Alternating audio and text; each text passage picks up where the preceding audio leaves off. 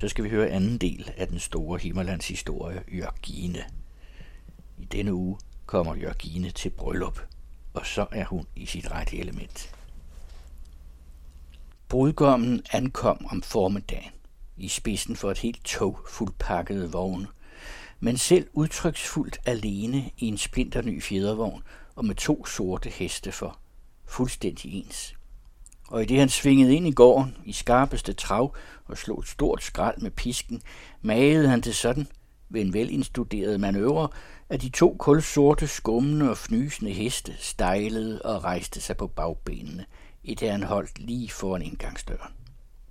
Kleinetmanden hilste ham med sine mest øvede signaler og løb, og ud trinede som en sol Jørgine i en opvartningspiges lykkelige skikkelse, hvidt forklædet til foden smæk, hvidt på håret, i hånden en bakke med velkomst og skænk.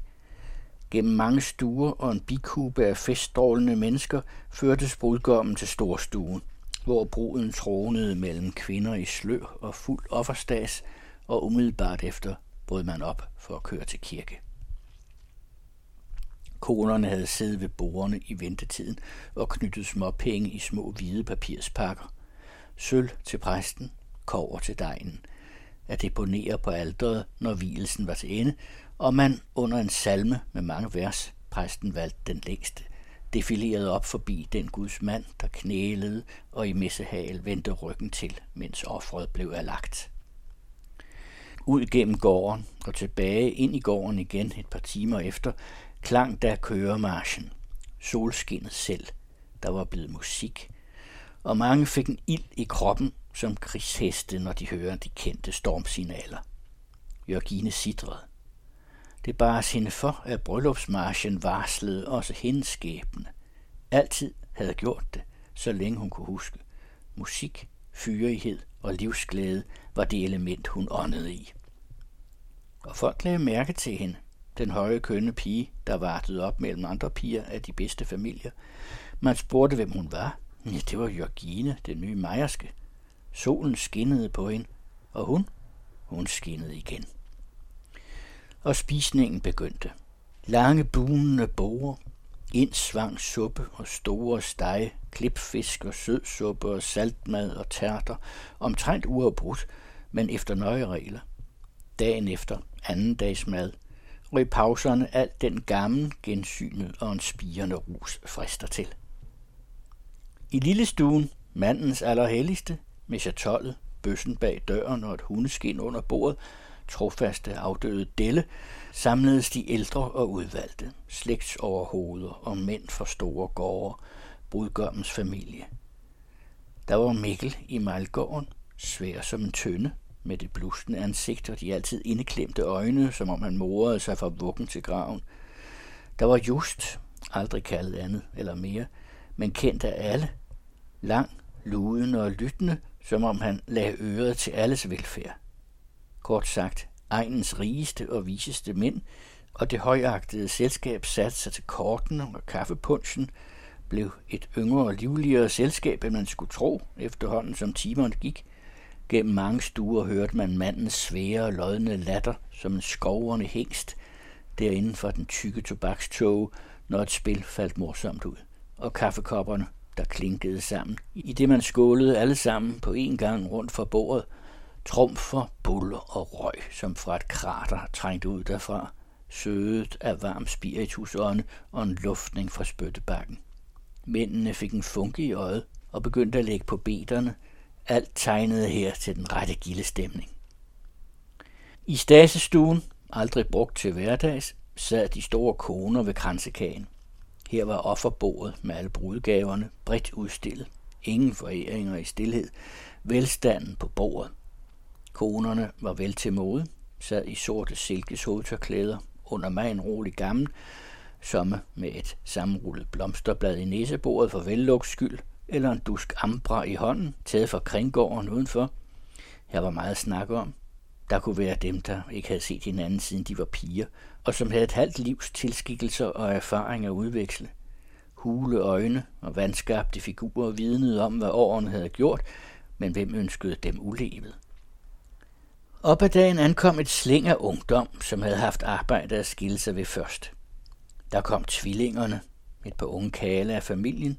De var vandret til fods og havde hver en rød spanskrørstok i hånden med deres navnetræk indlagt i messingtråd i krogens skråt afskårende indeflade. Begge med nye langskaftede støvler inden for bukserne, men med et opslag, så de kunne ses. Begge i vadmild og med rudet halsterklæde, store brune og sorte ruder, hver med en klokke i vestelommen og fire radet sølvurkæde med skyder. Begge med et stort lysegråt hovedtøj, en slags højpullet filthue eller hat med skyggen for længe fortil på mode dengang hos bondeungdommen. Og begge med den kægt på sned til samme side ovenover ølkæmmet hanekam. Hinanden lig var de i pibe, begge udstyret med kurlændere. De var begge fuldstændig kirsbærrøde i hovedet og med skorper på ørerne af den skarpe vind under forårspløjningen for nylig. Det var det sikre dansemandskab, der ankom. Slige tog en dobbelt udgave. Mange flere dukkede op, kale og piger, som om vejene og gårdsledene fødte folk. Inden dansen begyndte, samledes man til leg ude på tofterne, brydning og kraftprøver, uundgåelige, når ungt mandskab kommer sammen. Her opgik imidlertid en ny sol, en ekstra seværdighed, næsten som et helt cirkusnummer. Frans, Mikkels søn i Mejlgården. Han gav opvisning i den højere ridekunst. Frans lå inde som dragon i Randers og havde overlov i anledning af brylluppet.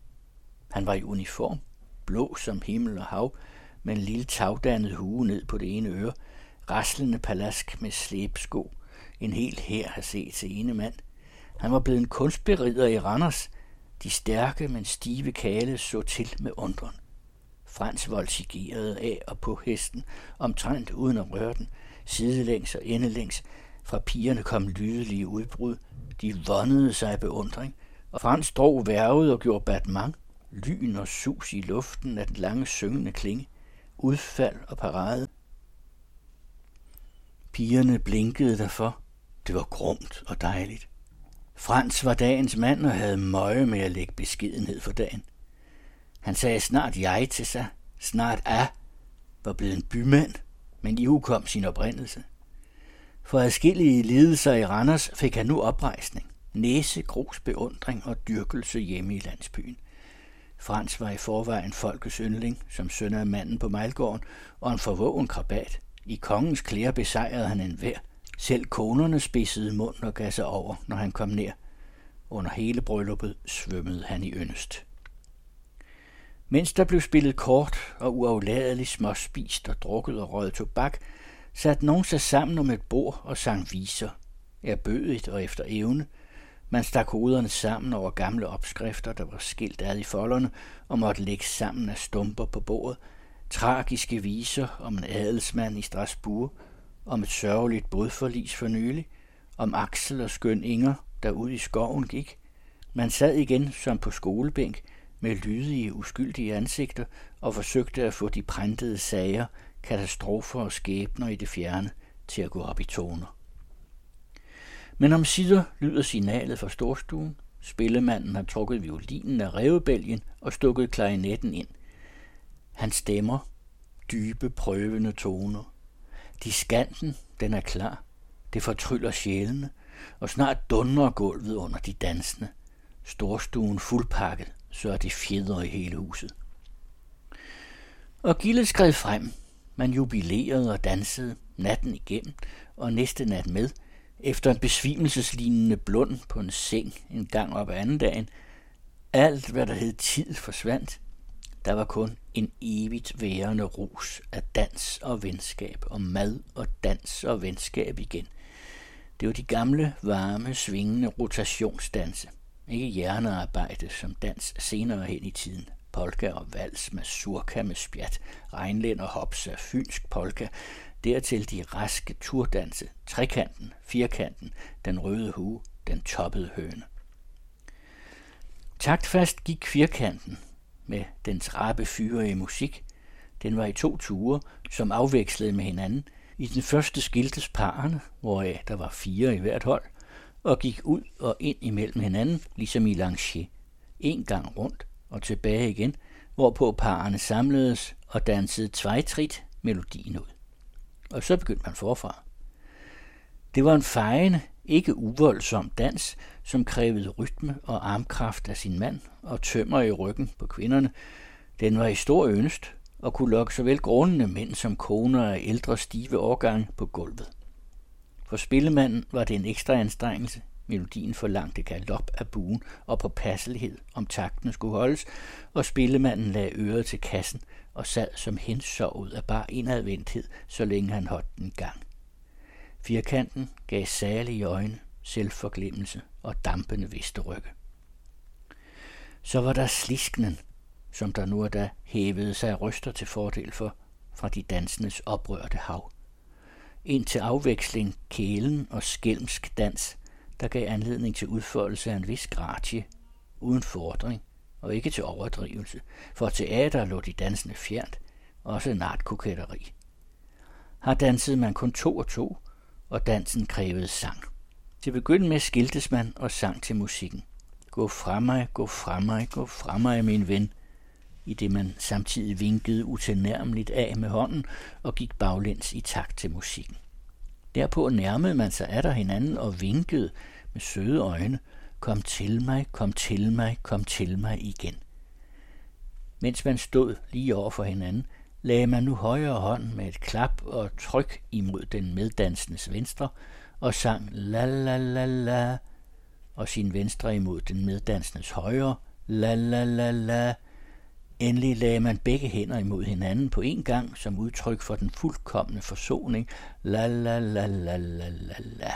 Og derpå greb man hinanden, i det musikken gik over i vals og roterede af, skævt hældet til hinanden, en sjæl og et hjerte i dansen, som en dobbeltstjerne i firmamentet, til musikken var ude.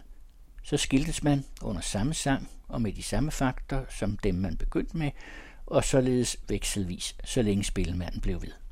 Frastødning og tiltrækning, tvist og forsoning. En dans helt egnet til at lægge elskovs væsen for dagen.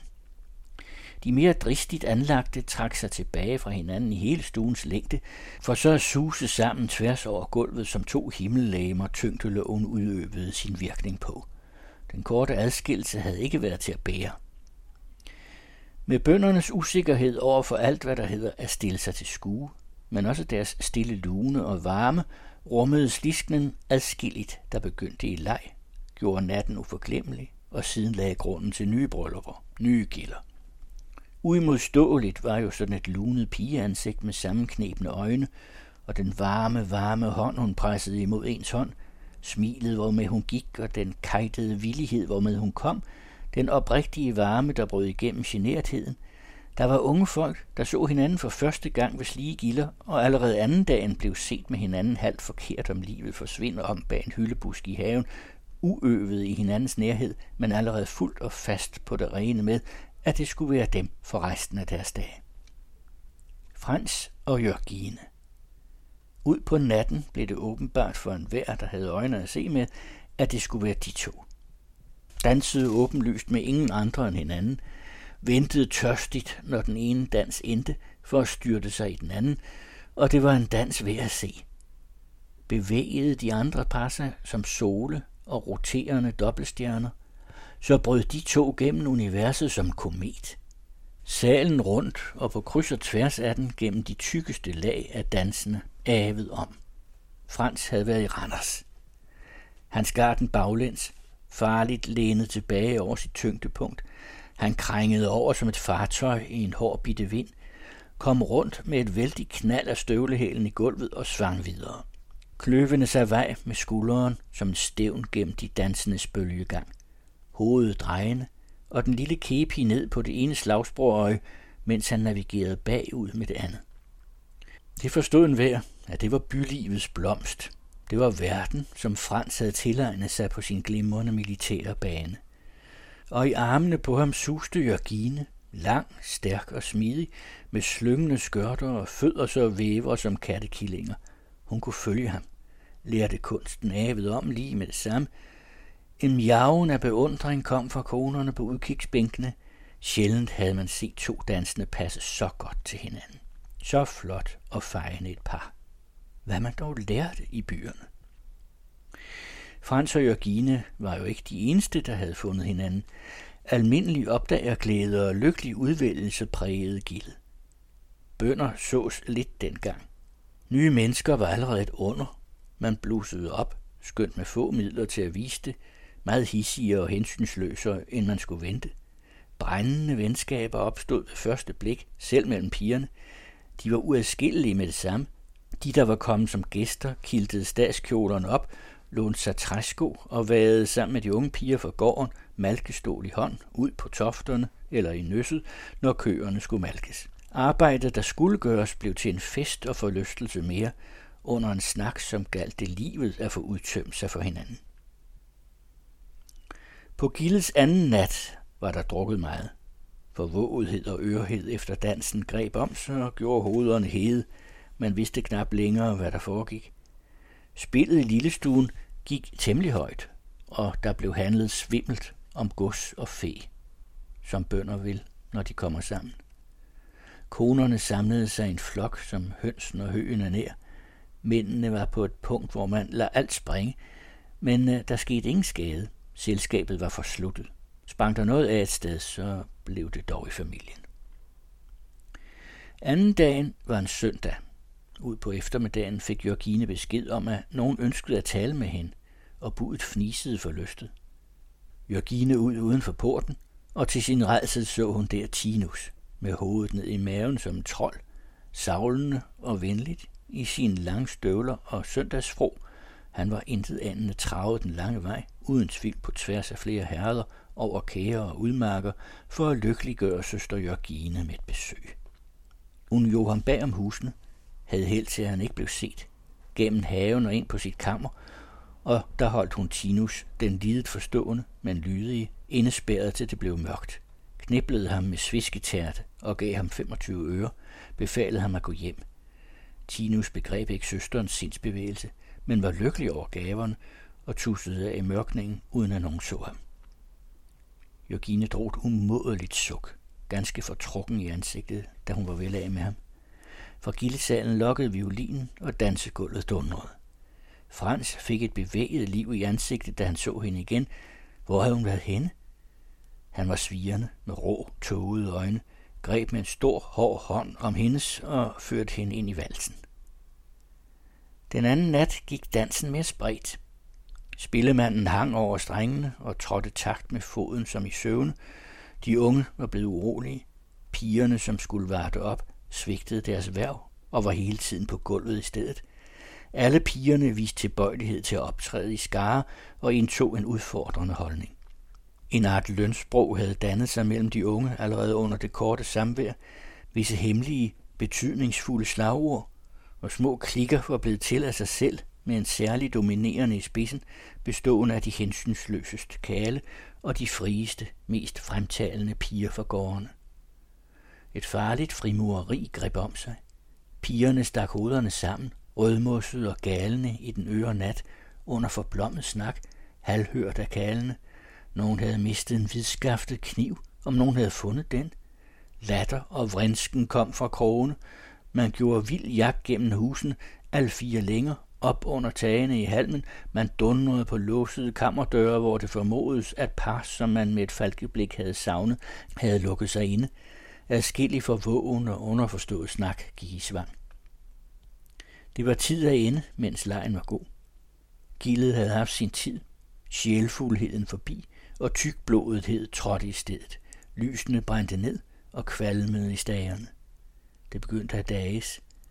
Et nyt hold opvartersker, daglejerkoner med ædru vågne træk, havde indfundet sig og begyndte at sætte ting på plads. Ramme stole i gulvet, hvor de skulle stå, knalde spande ud midt på gulvet og slå vand på brædderne, der stank råt af dagen derpå. Mange gæster var brudt op. Flere fulgte efter, hængende som halvdøde i vognene. Det tog timer. De unge sprang af og ind i dansesalen igen en sidste gang med et værveløst blik til vinden, som med begge hænder trykkede venindens hånd mod sit bryst og bad som for livet om en eneste dans endnu. Hestene skrabede jorden og tykkede på milen, og skinne gjorde faren i agestolen, men han holdt en halv stunds tid endnu, selv ude af stand til at få inde på en snak med venner ved siden af vognen. Ikke morgen, men dag var det, når vognene endelig svingede ud af gården, og hun bøjede sig ud fra agestolen i rejseklæder og kyse, underfuldt forfinet af træthed og smilende det sidste smil, som et barn før det lægger sig til en bagved, i det hestene slog over i trav. Mange så aldrig hinanden uden denne ene gang, et minde siden for livet. Hjem efter blev der sovet i vognene, med violintonernes spøgende i øret og et lyshav fra solen på de lukkede øjenlåg. Drømme man ublidt blev skumpet ud af, lemmerne som bly og fuldstændig ødelagte, som med knibler bankede fødder. Sent ville det gilde blive glemt. Et eftergilde stod endnu tredje dagen af familien og de nærmeste venner. Gæster, som havde for langt hjem og var blevet liggende over. Man stod op igen efter døden, som de gamle nordboer, og genfandt erindringens tavler i græsset, drøftede de to allerede savnagtige dage og genoplevede Hurlum Hegn fik begivenhederne spejlet ud fra hinanden og bragt i historisk rækkefølge, lavet efter endnu en gang med latter, hvor ikke nok var blevet ledet, forundrede sig over folk og satte dem på plads. På et tidspunkt havde brud og brudgom trukket sig tilbage, naturligvis, ubemærket, men dog set af enkelte, og anden dags aften, sent, var de i stillhed kørt til deres nye hjem, mens dans og lystighed endnu gik på gården, og graderne steg. Frans den forfærdelige var der blevet lagt i en vogn mandag morgen af venner, der vidste, at han skulle være til bestemt tid i Randers, sablen ovenpå ham og kepien lagt over ansigtet som en fyrste på lite parat.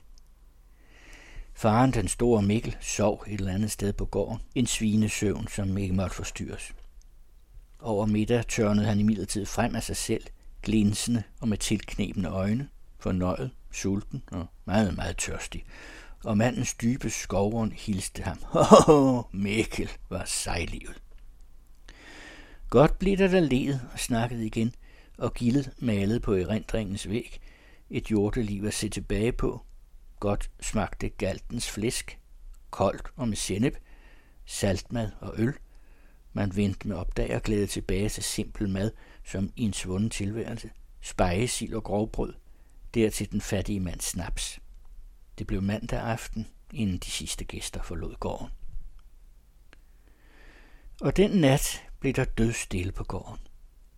Om nogen havde våget, kunne de have hørt gråd, kvalt af puden, så godt det lå sig gøre, på to steder på gården. I sovekammeret, hvor konen på gården snøftede over datteren Anne Katrine, som for altid var rejst. Hun så endnu en lille pige i hende, som et kam i håret og tavle under armen gik til skole – nu var hun gået i en fremmed mands vold og kom aldrig tilbage. Det andet sted, det pep, var i det lille pigekammer ud til haven, hvor Jørgine, Mejersken, sov. Ak ja, Hjalmar, hendes store luftblå og eneste ven, han var nu fjern.